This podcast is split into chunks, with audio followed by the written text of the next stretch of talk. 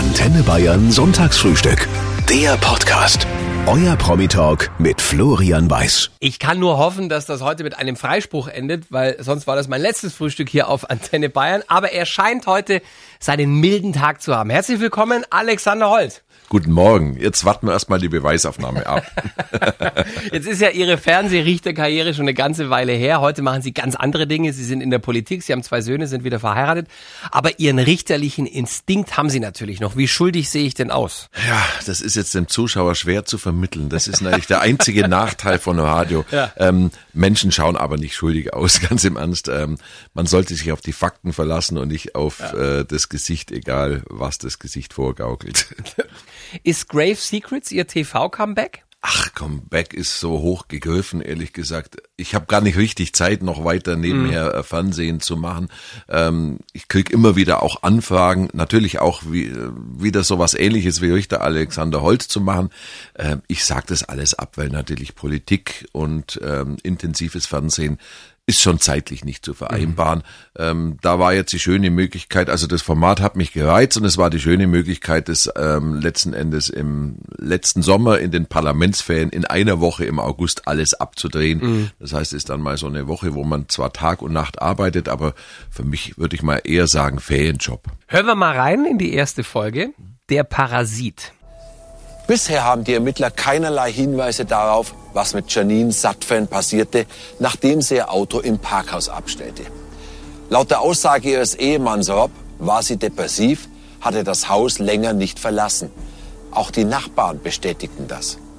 Doch warum verließ sie dann plötzlich doch das Haus?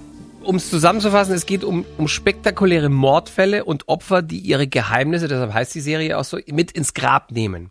Wie gut schlafen Sie denn nach so einer Folge, wenn man sieht, Sie immer auf dem Friedhof stehen? Nachdem wir auf dem Friedhof immer nachts gedreht haben, bis zum Morgengrauen, war es tatsächlich mit dem Schlafen nicht so einfach, weil man einfach seinen Rhythmus ändern muss, weil man im Grunde gezwungen ist, dann äh, morgens um acht ins Bett zu gehen und auch tatsächlich wenigstens bis Mittag zu schlafen. Aber das lag sicher eher an der, an, am Rhythmus und nicht an dem, was wir da auf dem Friedhof ähm, besprochen haben. Generell habe ich einen relativ guten Schlaf, ähm, egal was mich tagsüber belastet, äh, nachts kann ich abschalten. Was schauen Sie denn privat, wenn Sie mal Fernsehen schauen? Eher Tatort oder eher Bundesliga? Bundesliga, eindeutig. Also ich schaue sehr wenig fern, ganz ehrlich gesagt. Ich schaue natürlich äh, Informationssendungen an, Nachrichten und darüber hinaus erschöpft sich's meistens in Bundesliga und Champions League. Sie waren ja nicht nur Fernsehrichter, Herr Holz, Sie waren in Kempten ja auch ein richtiger Richter. Und zwar für die ganz harten Jungs und auch Mädels. Was schockt einen noch, wenn man diesen Job lange macht? Man sollte sich, glaube ich, unbedingt diese Sensibilität bewahren. Das ist ganz wichtig, sonst läuft man Gefahr, zum Zyniker zu werden. Als Ermittlungsrichter ist das oft am, am intensivsten zu spüren, weil man da ja so direkt kurz nach, dem Tat, nach der Tat oder auch nach einer Festnahme mit Menschen konfrontiert wird äh, und eigentlich jetzt gar nicht eine große Aktenlage hat, sondern da kommen welche äh, zu einem und man hat vielleicht ein DIN A4-Blatt von der Polizei ähm, und versucht dann die Wahrheit herauszufinden. Und da kann ich mich schon an manche Dinge erinnern. Ich kann mich mal an so ein junges Pärchen, 16, 17 Jahre alt beide erinnern, die einen völlig unschuldigen Eindruck machten. Und die hatten tatsächlich äh, fünf Stunden vorher eine Rentnerin erschlagen, um 120 Euro zu erbeuten. Und dann sind wir dahinter gekommen, die hatten selber noch, ähm, beziehungsweise damals waren es noch D-Mark, die hatten selber noch 250 Mark ähm, im eigenen Geldbeutel und hatten aber Angst, dass ihnen irgendwann in der nächsten Woche das Geld ausgeht und waren deswegen tatsächlich in der Lage und bereit, da eine alte Frau äh, umzubringen. Und das, wenn man dann so 16-Jährige vor sich hat und denkt, was, was geht in so einem Menschen vor? Ähm, ja, man stumpft nicht ab dabei. Wie bleibt man denn da noch fair, wenn, wenn so eine Tat, wie Sie sie gerade beschrieben haben, so ungeheuerlich ist? Das ist natürlich auch ein ganz wichtiger Gesichtspunkt, ähm, dass man tatsächlich auch abstrahiert, dass man erstens mal dieses Tatgeschehen äh, von einem, von einem ersten Eindruck abstrahiert und dass man keinen Menschen nach dem ersten Eindruck, ob der jetzt sympathisch rüberkommt, ob der gut oder schlecht riecht oder, oder ob er sich unflätig oder höflich ausdrückt, sondern dass man tatsächlich wirklich erst bei den Fakten bleibt und dann versucht, seine persönliche Schuld äh, herauszufinden. Mhm. Die ersten Fragen sind reingekommen. Danke für eure Antenne.de Showpost an Alexander Holz, der heute euer und mein Gast ist. Mine aus Aldersbach in Niederbayern fragt, ob sie damals als Fernsehrichter auch mal ähm, selbst vor Gericht gestanden sind. Also in echt wegen einer, weiß ich Bagatelle, Strafzettel oder so ist es mal vorgekommen. Ja, wegen einem Strafzettel, das ist schon mal vorgekommen. Ich habe tatsächlich mal mein Auto verliehen an einen guten Freund und ähm, der Richter ähm, wollte das wohl nicht glauben und hat mich tatsächlich da 300 Kilometer fahren lassen und hat dann allerdings eingesehen, dass der Freund, dem ich das Auto geliehen hat, dem Foto noch deutlich ähnlicher sah und ähm, hat mich freigesprochen. Das Ärgerliche war dann, auf der Rückfahrt von diesem Gerichtstermin bin ich dann tatsächlich geblitzt worden und saß wirklich selber äh, am Steuer. Richter sind auch bloß Menschen. Und das sagt einer, der es wissen muss. Alexander Holt, heute mein Gast im Antenne Bayern Sonntagsfrühstück, hat den Job jahrzehntelang gemacht. Nur, wenn ein Richter einen äh, miesen Start in den Tag hatte, geht dann die Nummer auch manchmal mies für den Angeklagten aus. Ja, das ist ein ganz mieses Thema eigentlich. Ähm, ich war ja zunächst Staatsanwalt und da kommt man rum bei vielen anderen Richtern. Und es gab tatsächlich Richter, bei denen wusste man, es gibt Uhrzeiten, ähm, da ist es besser, ihnen gegenüber zu treten. Es gibt Uhrzeiten, da hat man schlechtere Karten. Ja. Ähm, aber das ist natürlich etwas, Menschliches, was man vielleicht nicht zu 100 Prozent ausschalten kann, aber wiederum Teil des Berufs, dass man versucht, es so gut es geht auszuschalten, weil ich muss dem Menschen gerecht werden und nicht meiner eigenen schlechten Laune. Mhm. Ähm, aber auch das, was jetzt vielleicht ein Angeklagter ausstrahlen kann, also dass ich da nicht vorverurteile, nur ähm, ja, weil jemand äh, schlecht gewaschen ist oder vielleicht ein großspuriges Auftreten hat, auch jemand, der unsympathisch rüberkommt, kann natürlich unschuldig sein. Ich meine, das betrifft uns ja alle. Und, und zwar nicht nur im Job, sondern auch im Privatleben. Wie schützt man sein objektives Urteilsvermögen? Kann man das trainieren? Als Richter muss man es ja fast schon. Ich glaube, dass man es als Richter nahezu automatisch on the job äh, trainiert, ähm, weil einem das natürlich täglich bewusst wird, ähm, dass man eben abstrahieren muss von, von diesen äußeren Einflüssen. Ich stelle eher fest, dass es ins Privatleben ganz massiv abstrahlt, äh, weil es mir nahezu täglich so geht, da, dass ich eben versuche, auch im Privat, was ich versuche gar nicht extra, sondern das hat sich so eingebrannt, dass ich natürlich ähm, einfach nicht nach dem ersten Eindruck gehen möchte, mhm. sondern dass ich erstmal reinhöre, was der andere zu sagen hat, äh, ob er eine Luftnummer ist oder ob er oder ob er ein sympathischer Mensch ist, welche Empathie er rüberbringt, aber einfach ähm, solche Dinge, die brennen sich dann ein und da stelle ich immer wieder fest, oh, da bin ich vielleicht weiter als andere Menschen, ähm, bei denen es ja sein kann, einer kommt zur Tür rein und er hat ehrlich gesagt schon verloren. Ja. Herr Holt, Ihre beiden Söhne sind elf und 15 Jahre alt. Wie fällt denn da äh, von Ihnen das aktuelle Pubertätsurteil aus? Oh, ganz, ganz schwieriges Thema. ähm, bei dem Jüngeren ist es noch nicht die Pubertät, aber mh, mm, trotzdem schon, äh, sagen wir mal, ähnliches Verhalten. Und der 15-Jährige, ja, eigentlich, eigentlich bis jetzt läuft's ganz gut. Ähm, sagen wir mal, alles, was nicht gut läuft, würde ich jetzt nicht unbedingt unter Pubertät äh, verbuchen.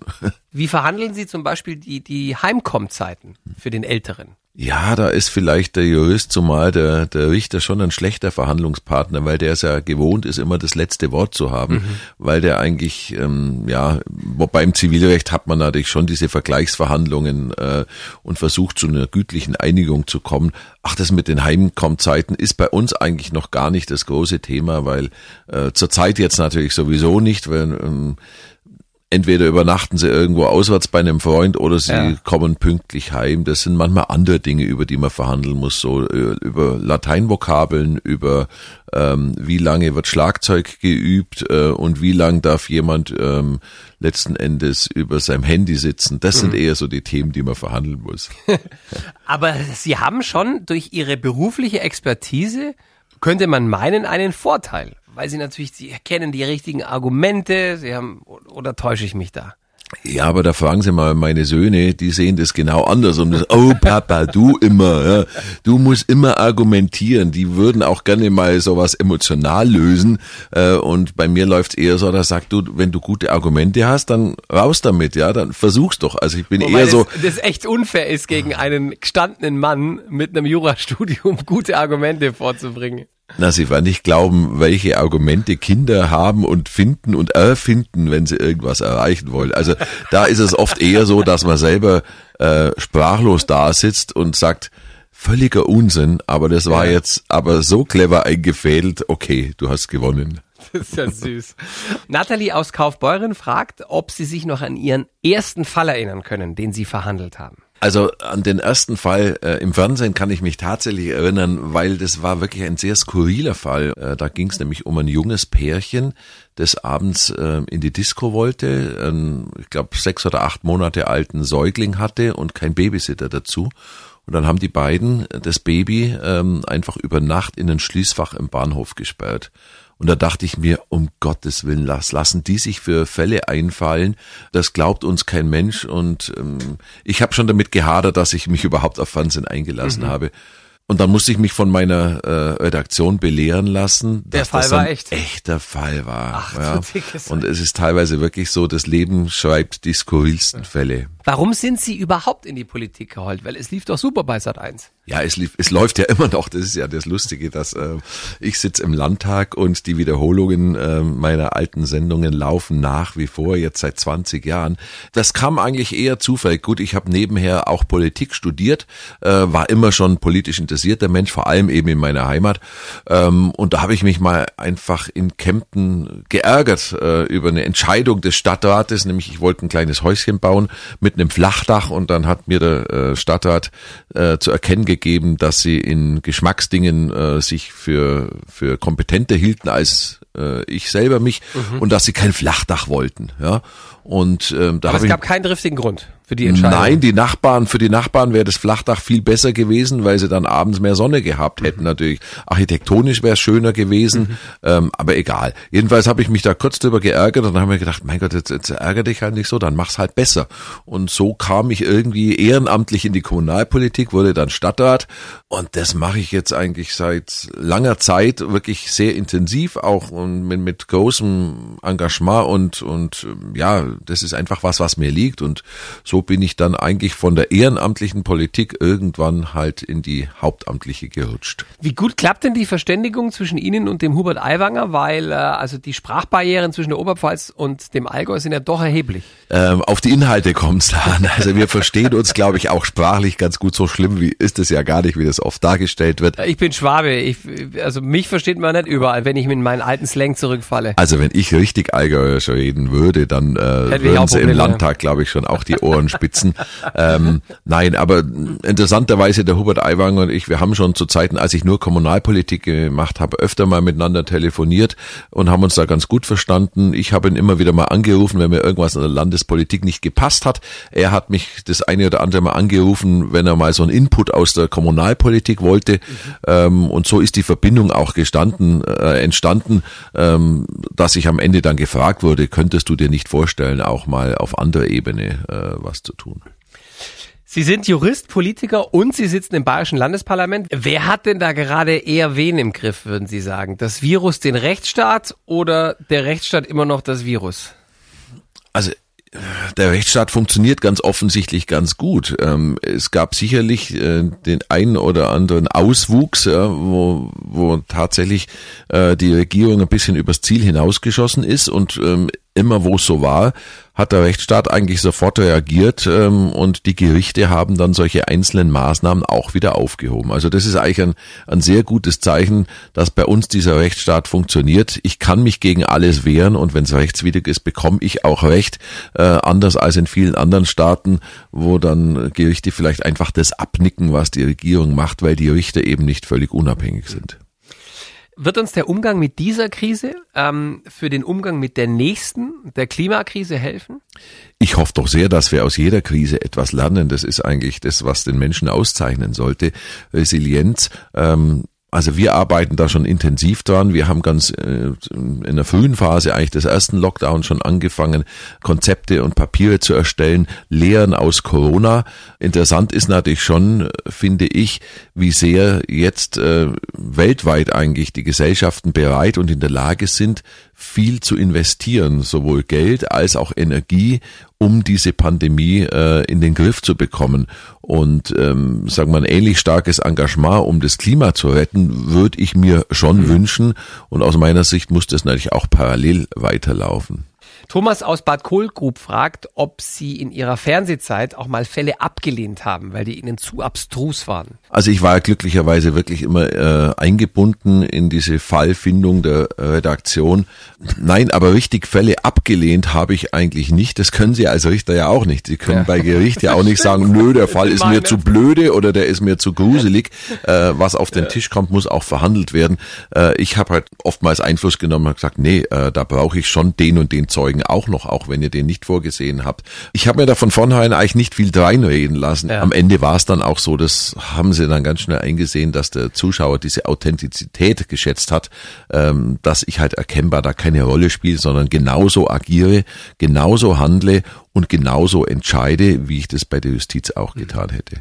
Holt, welche Entscheidungen treffen Sie mit dem Kopf und welche mit dem Bauch? Naja, wenn ich ehrlich bin, welche Entscheidung treffe ich mit dem Bauch, äh, nachts irgendwie an den Kühlschrank zu gehen oder okay. nochmal eine Schokolade aus dem Schrank zu holen? Das, das kennen sind, die anderen auch. Das sind Entscheidungen, da ist der Kopf ganz weit außen vor. Aber ansonsten bin ich leider schon ein, ein sehr faktengebundener, abwägender Mensch und zwar, ich glaube, in, in allen Bereichen.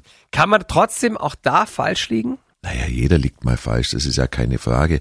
Ähm, ich glaube schon, je mehr man zunächst versucht, Fakten zu sammeln äh, und dann abzuwägen, vernünftig abzuwägen, desto größer ist die Wahrscheinlichkeit, dass eine richtige Entscheidung rauskommt. Ich habe eher festgestellt, dass also, wenn ich Fehler gemacht habe im Leben, dann meistens, äh, wenn ich zu lang abgewogen habe, bis vielleicht eine Chance mhm. vorbei war eher. Aber ansonsten bin ich wirklich eher so einer, also wenn ich jetzt irgendwo ein Auto kaufe, dann, dann habe ich die Kataloge vor mir und äh, vergleiche alles genau bis auf den letzten Millimeter und wo jetzt äh, das eine vielleicht um, um zwei Deut besser ist. Ähm, also schon, schon sehr abwägend, mhm. glaube ich. Ja. ja, das haben Sie aber hoffentlich nicht vor drei Jahren so gemacht, als Sie nochmal geheiratet haben. Nein, also das, das ist der einzige Punkt, äh, wo tatsächlich, aber auch nicht der Bauch, sondern das Herz, Herz entscheidet. Ja, ja. Das ist keine Frage. Bei Nein. was verhandelt sie Ihre Frau denn eigentlich grundsätzlich immer unter den Tisch? Ha, ich glaube, dass ich im familiären Bereich generell ähm, schon gern nachgebe, weil ich auch weiß, die haben alles Recht darauf, dass ich nachgebe, weil ähm, der Papa und der Ehemann ist doch viel unterwegs, viel weg und mhm. wenn selbst wenn er da ist, muss er sehr oft arbeiten äh, und alles, was dann noch zur Debatte steht, ähm, ist es ganz vernünftig, wenn man da nicht immer die erste Geige spielen will in der Richterrobe knallhart zu Hause ein Teddybär. Lassen Sie uns gleich Horoskope-Bingo spielen, lieber Holz. Sie sind Mitte März geboren. Sie sind also ein Fisch. Der ist angeblich hingabefähig, aber auch überempfindlich. Kann ich schwer sagen. Also ich glaube schon, dass ich eine gewisse Sensibilität habe. Wo es sein muss, kann ich aber schon auch mal äh, einfach hart sein. Ähm, ich weiß es nicht. Drohenden Auseinandersetzungen geht er aus dem Weg, steht da noch. Also im privaten Bereich stimmt es mit Sicherheit. Da hätte ja. ich schon äh, immer gern Harmonie und ähm, vielleicht wäre es da auch vernünftig, mal das eine oder andere Mal gerade bei den Kindern eine Auseinandersetzung nicht aus dem Weg zu gehen. Die genießen das natürlich manchmal, wenn der Papa sich dann wegduckt, wenn es Konflikte geben mhm. könnte. Es ist auch, wenn man natürlich den, den ganzen Tag in der Arbeit immer Konflikte lösen muss, ja, dann, will man das ähm, dann ist man ganz froh, wenn es zu Hause äh, jetzt nicht auch noch eine Gerichtsverhandlung gibt.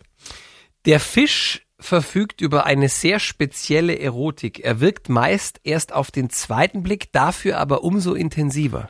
Also das kann ich natürlich sofort unterschreiben. Wenn ich überhaupt irgendwo noch eine äh, körperliche Attraktivität habe, dann frühestens auf den zweiten Blick. Jetzt, also jetzt stellen Sie mal Ihr Licht nicht so unter den Scheffel. Sie sehen blendend aus. Wie alt sind Sie inzwischen? Wenn ich fragen darf. Ich, hab noch, ich kann ganz schlecht schätzen. 58. 58. Heiliger Stoß, das hätte ich nicht gedacht. Obwohl er heiß begehrt ist, der Fischmann, liebt er dennoch das Image des Einzelgängers. Ach, ich lege überhaupt keinen so großen Wert auf ein bestimmtes Image. Mhm. Ich will so sein, wie ich bin. Das mit dem heiß begehrt ist ja sicherlich auch eine Weile her, sagen wir mal so. Also Sie haben vor drei Jahren nochmal geheiratet. Ja, ja. Und sah, Sie Aber, sahen sehr glücklich aus. Ja, ich, ich sehe immer noch glücklich ja. aus. Nein, ich glaube nicht, dass ich ein Image des Einzelgängers liebe, aber ich bin manchmal ganz froh, wenn ich allein mhm. irgendwo gehen kann. Ähm, oder auch nur mit dem Hund zum Beispiel, jemand, der, mit dem man nicht reden muss, wo man sich blind versteht. Mhm. Ähm, das ist eigentlich, oder nur mit meiner Frau, da ist es ähnlich, hoffe ich zumindestens. Ja, ich brauche nicht immer die große Bühne, ich brauche auch nicht immer große Menschenmengen um mich herum. Also für mich allein sein ist wirklich auch mhm. ähm, ein Stück Qualität. Marion aus Wörnitz hat unter antenne.de geschrieben und möchte wissen, wie viel Bildschirmzeit sie ihren Jungs erlauben. Oh, ein ganz schwieriges Thema. Ähm, das variiert tatsächlich. Also eigentlich sollten die nur 30 Minuten am, am Tag ähm, mit irgendwelchen Spielen und ähnlichen Dingen verbringen. Aber leider sind die inzwischen so weit, dass sie auch ähm, dieses Reglementieren äh, austricksen können. Ich weiß noch nicht genau, wie das technisch geht, aber es kommt leider immer wieder vor. Können Sie sich eigentlich noch an jeden Studentenjob erinnern, den Sie gemacht haben, weil das war eine Menge? Ja, wenn ich lang äh, genug darüber nachdenke, dann schon. Also das hat ähm, ich habe angefangen als als Möbelpacker, als als Möbelmontagefahrer. Äh, ähm, was ich am intensivsten gemacht habe, ist halt der Bierfahrer natürlich. Das habe ich fast zehn Jahre gemacht. Ich habe als als äh, Außendienstler ähm, Tapetenvertreter gearbeitet. Ich habe ähm, U-Bahn und Straßenbahn äh, die Fahrgäste gezählt. Also da gibt's einiges, was ich tatsächlich getan habe. Ich halte es aber auch für für ganz wichtig, gerade im ähm, im Juristenjob als Richter, äh, dass man jetzt nicht nur vor seinen Büchern sitzt, sondern dass man tatsächlich auch das Leben der normalen Menschen auch äh, gelebt hat, schon um es auch beurteilen zu können. Also ich kenne viele sehr, sehr gute Juristen, die aber, wenn sie natürlich über, über einen Ladendieb oder einen Trunkenheitsfahrer zu urteilen mhm. haben, gar nicht in der Lage sind zu wissen, was das jetzt für den bedeutet, wenn er einen Tagessatz von 50 Euro zahlen muss, weil sie nicht wissen, wie es ist, mit den 1500 Euro auszukommen zum Beispiel. Also wirklich ganz nah am Leben des Normalbürgers dran zu sein, halte ich für immens wichtig, für einen Politiker natürlich erst recht. Werden Sie Ihre Jungs durch die gleiche Schule schicken? Das möchte ich gerne. Das ist, wird natürlich zunehmend schwieriger.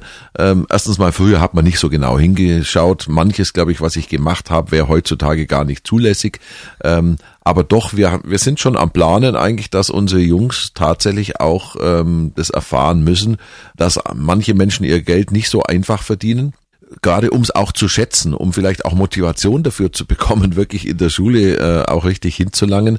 Ähm, ich halte es für wichtig. Also wir haben schon die ersten Jobs für die Jungs ausgesucht und ähm, momentan maulen sie noch. Ähm, der Kleine findet es eigentlich cool. Für den Großen rückt es jetzt schon mit 15 ähm, ziemlich in die Nähe und der, glaube ich, würde schon lieber die Ferien dann chillen, als dass er ja. irgendwo was arbeiten muss. Aber wir haben sowohl äh, in, einem, in einem Gemüselager für ihn schon einen Job äh, ausgesucht, als auch in einer, in einer Fabrik, wo man dann ähm, ähm, Textilien verpacken mhm. muss und solche Dinge. Also ich glaube, solche mal Fabrikjobs zum Beispiel zu mhm. machen, das ist für jeden eine gute Erfahrung, ähm, um eigentlich auch das wertzuschätzen, was andere machen. Sie engagieren sich ja unter anderem auch für Straßenkinder in Brasilien und Haiti. Haben Sie Ihre Kinder mal dorthin mitgenommen? Nein, das habe ich noch nicht gemacht. Ich war auch lange bevor die Kinder auf die Welt kamen, auch lange bevor ich ähm, bevor ich jetzt irgendwo im Fernsehen war. Das ist jetzt kein so ein typisches ähm, äh, Promi-Charity-Ding ähm, äh, bei mir, sondern ich habe eigentlich als Staatsanwalt damit angefangen, mhm.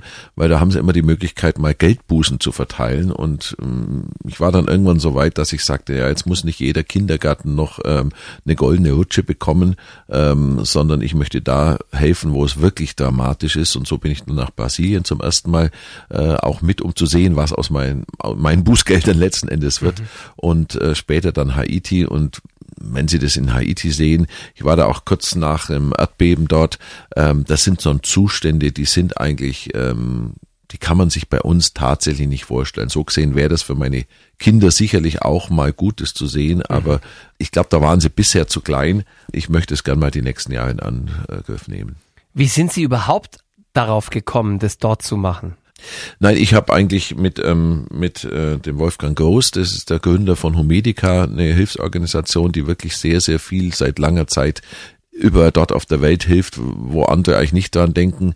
Äh, mit dem hatte ich gesprochen und ähm, nachdem ich dem da schon den einen oder anderen Bußgeld habe zukommen lassen, hat er gesagt, dann komm doch mal mit und schau es dir an. So hat es eigentlich angefangen, ja.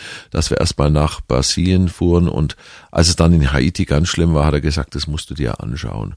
Und das Schöne ist natürlich dann, wenn man beim Fernsehen ist, dann hat man auch das eine oder andere Mal Möglichkeiten, äh, immer irgendwo bei einer Quizshow oder was mhm. mitzumachen. Und ähm, da habe ich eigentlich, ähm, ja, ist dann geschafft, auch mal mhm. sogar sechsstellige Summen irgendwo mir zu ergaunern als als Talkgast oder als als Quizgast und äh, habe mich dann sehr gefreut, dass diese Gelder dann auch in in solche Krisengebiete gewandert sind. Schön.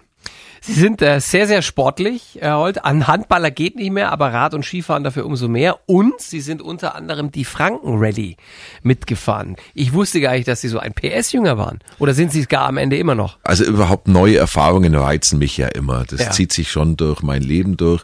Ich würde mir da jetzt nicht so viel drauf einbilden. Ich bin zwei oder drei Läufe zur deutschen Rallye-Meisterschaft mitgefahren und da ging es aber immer eher darum, äh, nicht wie weit vorne lande ich, sondern schaffe ich es vier oder fünf Leute hinter mir zu lassen. Von Ja. A- Und am Ende war es auch immer so, dass vielleicht von 80 Startern äh, irgendwo fünf, sechs, sieben hinter mir äh, waren. Aber sehr schöne Erlebnisse, sehr schöne Erfahrungen. Meine Söhne behaupten immer wieder, Papa, du fährst gerade nicht eine Rallye. Also Ähm, der Fahrstil hat sich übertragen ins Private. sagen manchmal die Söhne, wenn es irgendwo schnell um eine Kurve geht. Haben Sie Punkte in Flensburg? Nein, ich glaube, ich habe keinen. Ich hatte einmal einen Punkt in meinem ganzen Fahrerleben. Ja. Bei einer Rallye hätte ich mir vielleicht eher irgendwo, also da habe ich mal ein Verkehrsschild umgesäbelt zum Beispiel, aber, aber, ähm, das ist ja bei der Rallye. bei der Rallye gab es keine? Punkte dafür. Ja. Ich, ich muss blöd fragen, kann man sich da einfach morgen anmelden oder muss man sich da Nein, qualifizieren? nein, da, da müssen Sie schon, äh, erstens mal müssen Sie einen Schein machen dafür, ja, also braucht man eine Rallye-Lizenz. Ich glaube, alle zwei Jahre muss die verlängert werden. Und dann brauchen Sie natürlich ein konkurrenzfähiges Auto ähm, und tatsächlich ähm, für manche Rallyes muss man sich auch qualifizieren. Die Transsibirische sind Sie auch mitgefahren, habe ich das richtig gesehen? Ja, das war natürlich eine ganz besondere Erfahrung. Das war ähm, ähm, eine Langstreckenrallye, die funktioniert wieder ganz anders.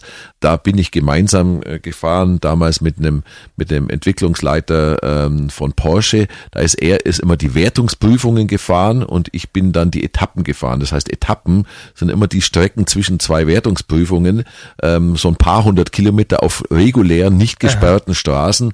Da ging es dann nicht darum, wer am schnellsten ist, aber man musste genau in einem, innerhalb eines bestimmten Zeitkorridors sein. Und nachdem wir immer anderen irgendwo aus den, aus den Wasserlöchern rausgeholfen haben, weil der Porsche-Entwicklungsleiter einfach sich um jeden Porsche quasi kümmern wollte, Ja. ähm, musste ich dann immer auf irgendwelchen Landstraßen in Russland äh, plötzlich auch 150, 160 fahren, weil wir sonst disqualifiziert worden wären, weil wir zwar super schnell in den Wertungsprüfungen waren, aber dann immer durch diese Abschleppdienste äh, so spät dran, dass wir schauen mussten, dass wir abends noch rechtzeitig ins Ziel kamen. Das ist, der Mann hat so viele Talente, ich bin immer wieder beeindruckt, was Sie alles gemacht haben, Holt. Gab es Urteile, ähm, Herr Holt, die Sie heute anders fällen würden, wenn Sie könnten? Natürlich kommt es immer wieder vor, also ein Richter, der sagt, ich bin unfehlbar, der ist eigentlich in dem Moment schon fehlbar, muss man ganz ehrlich sagen. Ich habe es eher erlebt, natürlich äh, Prognoseentscheidungen, die erweisen sich immer wieder mal als falsch. Ja, da Was gibt- ist eine Prognoseentscheidung? Ja, wenn ich jemandem Bewährung gebe, zum Beispiel, weil ich sage, naja, ich gebe ihm noch eine Chance, ich glaube daran. Ich glaube daran, dass der Warnschuss jetzt reicht und dass er nicht wiederkommt. Und das passiert einem natürlich leider immer wieder, ähm, dass dann ein paar Monate später derselbe wieder vor einem steht ähm, und man hat festgestellt, ja, da lag ich falsch.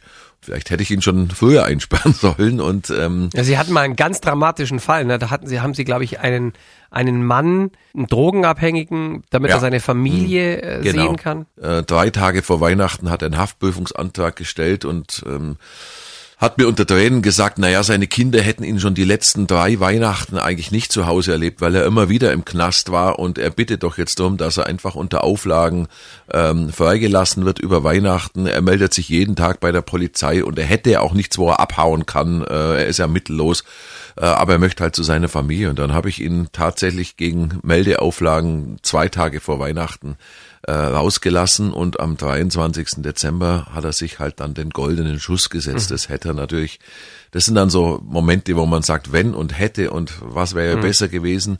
Ja, so haben ihn natürlich seine Kinder nie wieder an Weihnachten gehabt und äh, hätte ich ihn in der JVA gelassen, wäre das nicht passiert, aber es war der Versuch, äh, menschlich zu sein. Aber Sie haben sich hoffentlich nicht die Schuld daran gegeben. Weil für seine Drogensucht ist er schon noch selbst verantwortlich. Letzten Endes ist jeder für das, was er tut, selber verantwortlich. Klar, ähm, die Schuld sollte man sich nicht geben. Aber das sind dann so Momente, wo man zumindest länger nachdenkt. ähm, verstehe. wäre es besser gewesen, ich hätte anders gehandelt. Aber klar, ähm, Hätte, wäre, wenn, Sie haben schon ja. recht. Ja. Lieber Alexander Holt, es war mir eine Ehre. mir war es eine Freude. Grave Secrets läuft äh, seit einiger Zeit auf TLC, kann man online abrufen. Es sind, glaube ich, es ist, sind drei Folgen schon online, die man angucken kann, habe ich gesehen. Kann sein, ja. Es läuft jetzt jeden Mittwoch um 22.15 Uhr auf TLC. Alles Gute, bleiben Sie gesund, Grüße an die Familie. Alles Gute allen auch und einen schönen Sonntag.